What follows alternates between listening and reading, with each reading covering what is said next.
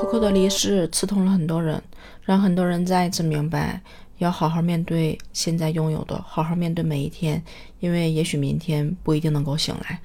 嗨，我是小鹿，今天想跟你聊一聊关于离别这件事。其实生命中的离别有很多很多种，并不是只有生离死别。从我们开始从娘胎里面出来，这也是一种离别，这是一种剥离，跟母体的剥离。从孩子上幼儿园第一次离开父母的视线，这也是一次离别。从孩子上学，比如说像我上高中的时候，我觉得这算一次离别，因为我从来没有一整天没有在家里待着，一整天没有吃家里的饭。那一次离别让我觉得特别的难受，你这个真的是觉得心里想家，想到想哭。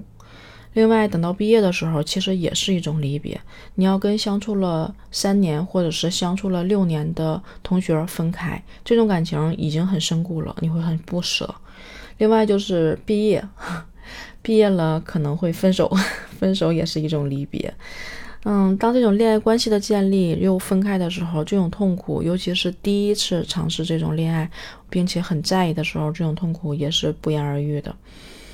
那有分手就有可能有离婚嘛，离婚也是一种分离。都说离婚可能会是像一种割肉的感觉，因为两个人可能生活了这么多年，成为一种共同体，这个时候的分离应该也挺痛苦的。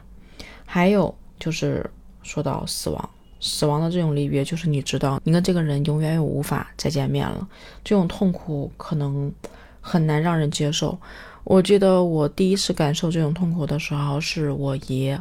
去世，那个时候就开始的震惊、不接受到不相信、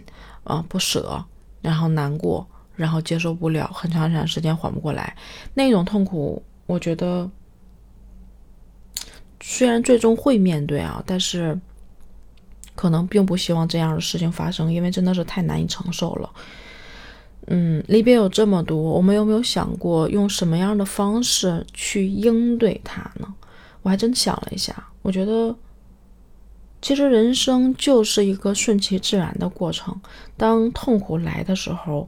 让自己别逃避，去坦然面对就行了。这种坦然可能就是你接受自己的难过，接受自己的痛苦，然后呢让这个事情顺其自然的发生，别去违背自己的意愿，可能慢慢的它就会消散掉。还有一种就是说，可能我们不要跟它去做急，